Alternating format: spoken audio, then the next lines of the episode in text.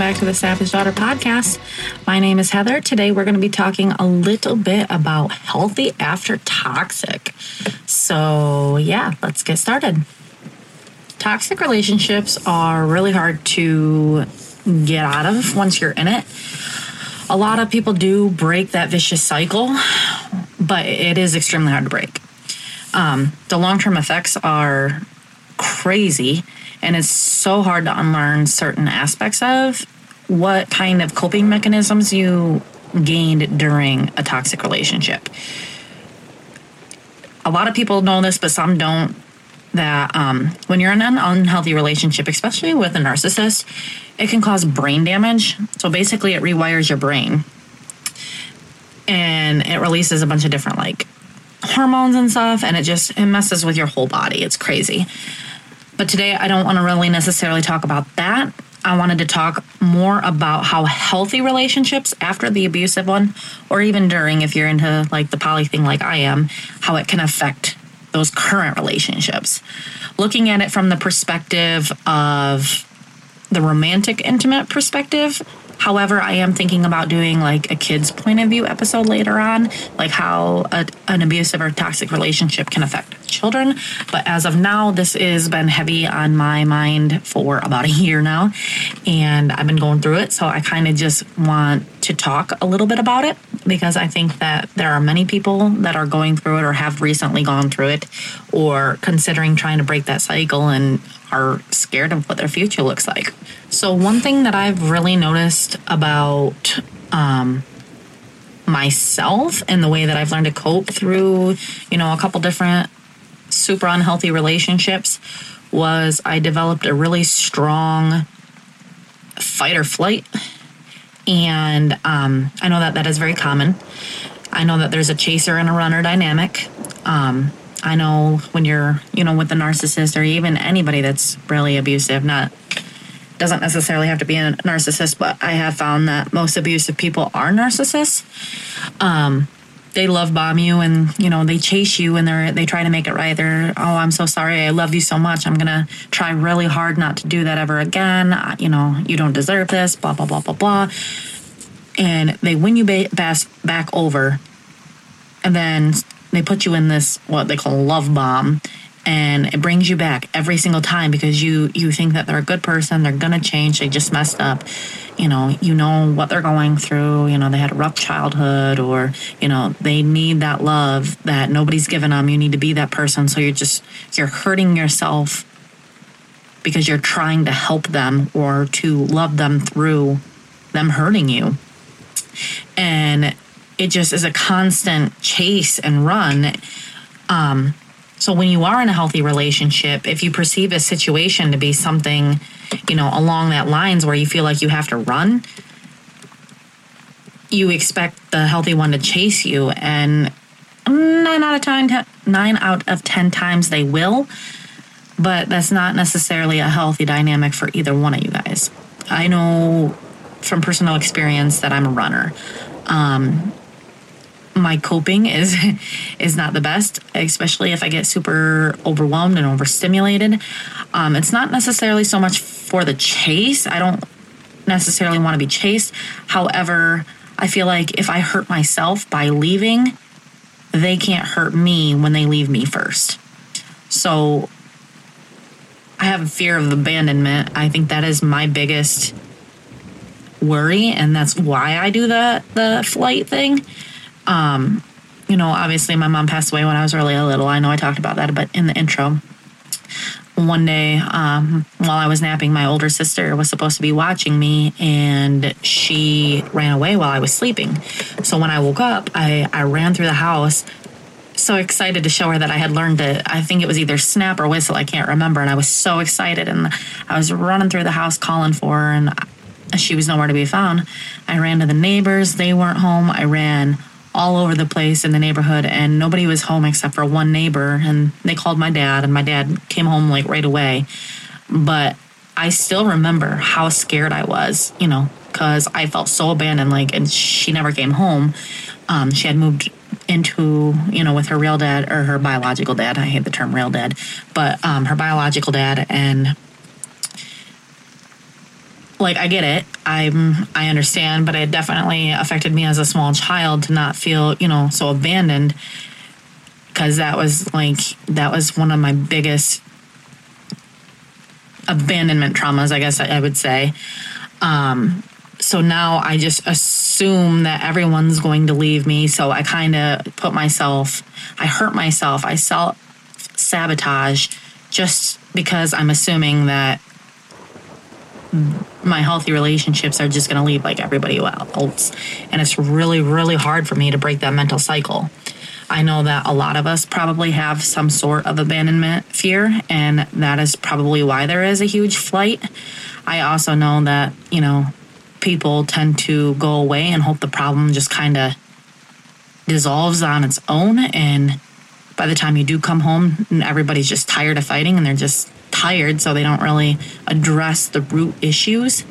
And I definitely think that that creates a very unhealthy dynamic. So you kind of also create a certain anxious attachment style when you do that.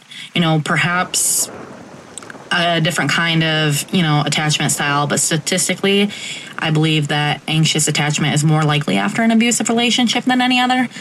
Um, those who do attach this way tend to be more insecure about their relationships. They fear abandonment again, and often seek validation because they're literally starving for any kind of positive connection. If they don't get the positive connection, then you know we're like small children. We'll do whatever it takes to get any kind of attention. That's kind of where our, our frame of mind is. We often think very childlike when you're operating out of a place of your insecurities or you know a place of trauma you don't you don't necessarily think and act rationally. Um, and we're going to talk a little bit later on in this episode about different tactics that we could use to not be the way that we currently are if that is how you are because i know that is how i am. So one thing i've noticed too so we talked a little bit about the flight with the the fighters of the groups, um, I've noticed that we tend to look for red flags. Like you're constantly on ed- edge, you're very anxious, you're worried about provoking your partner to not make them mad. And if you do anything that may irritate them, you kind of pull back. You're not really leaning into your partner and communicating where you're at in that moment. You cannot express your feelings because you're so worried about what if they get mad or you know they might tell you you're dramatic or whatever you experienced wasn't true. It wasn't exactly how you perceived it to be true. Uh, hello gaslighter. But um, yeah. So i feel like if we're constantly looking for red flags obviously we're going to find them because we're we're purposely looking for them and that triggers that fight response. And instead of looking at like, hey, what are they doing to prove to me that they are not like that? You're stuck in that victim mentality of they're out to get me, and it's so hard to break that. Um, I'm not really a fighter. I do look for red flags, but I'm true cancer and I love really hard not, and I'm very, very loyal. Um, so it's really easy for me to look past the red flags, which can also be pretty bad because I kind of just ignore them. And that tends to be what gets me into my most trouble with, you know, the two relationships that I've had that were really, really unhealthy for me. There's so many different ways that an abusive relationship can affect a healthy one. Um, I think it is a lot of work to try to unlearn all the unhealthy coping. And it is something that you guys have to do together as a couple. Um, thank the universe for people out there who understand the hell that we've gone through or have been through it themselves. And I don't think that that's really talked about enough. You know, the trauma that you've been through, most times your partner has been through one too. Maybe not the same exact experiences or to the exact extreme, but they could probably relate to you more than you want to believe. Um, maybe you're they're healthy after toxic, and I often wonder: Are we being mindful of that? Are we being the partner to our partner that we need them to be for us? The you know, it's really, really hard not to get stuck in that mental, you know, battle of just playing the victim. You were a victim for a long time or, you know, however long. It doesn't matter if it was even a day that when you're in any kind of abusive relationship, the shortest amount of time can sometimes feel like the longest. You know, I have to constantly tell myself that okay, you know, I'm I'm feeling this way. I have to recognize the feeling that I'm feeling and what it reminded me of and then tell myself all the reasons why it's not the same. Um, that has helped me a lot recently to try to not bring the trauma from past relationships to my current ones. Um, you know, obviously we're polyamorous, so I was very fortunate while I was going through it. I had people to support me, but at the same time, like, I keep all my relationships very separate. We don't, I don't talk to another partner about any issues with the other one. Um, it's very rare that our, you know, any kind of our relationship issues overlap. I'm not going to say that it hasn't, but we all pull it together real quick. Um, so I, I wasn't very open as I should have been with my current partners to let them know what I was going through. Um, because again, I was ignoring it. I was hoping that, you know, this person would change, that, you know, they would be, you know, basically get their lives together and understand that how they were treating me was not okay. Um, yeah. So, but the, pro- the probably the biggest problem with me that I understand is that he knew that I was working on that and like communicating and he would always tell me, you know, I'm not your ex. The trauma that they caused you, I will never do it. But yet, then went and caused me the most trauma that I've ever had. So I'm still kind of navigating through all that.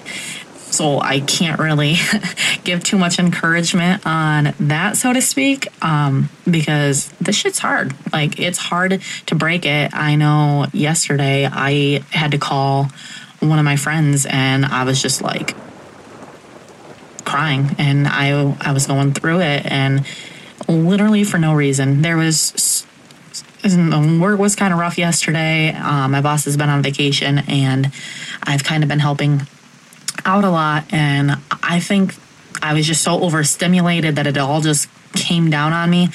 Um, I, there was something that triggered it. I'm not going to go into detail on that, but it was definitely it's so weird to be okay and then to not be okay because you're you know you're fighting that you know again that coping and it was really hard for me to not flight out last night but uh, a good friend and a nice shower that seemed to do the trick for me okay but I think that is probably good for today. As always, if you like this episode, please feel free to share it and tag me. Instagram is hmcgarity90. Facebook is Heather McGarity. I also have that Facebook community group that is Savage Daughter Podcast. My goal is to get another 60 listeners to download by the end of April. Um, I don't think that that's impossible. I haven't really been pushing it as much as I would like to. So please, please help out if you know of anyone that you think would find value in the content that we go over. But yeah, that's it for today. If you like the music in this podcast, go follow Ian on Spotify. Hi, I'm Ian. All together, no spaces. And that's it for today. Love you all so much. Bye.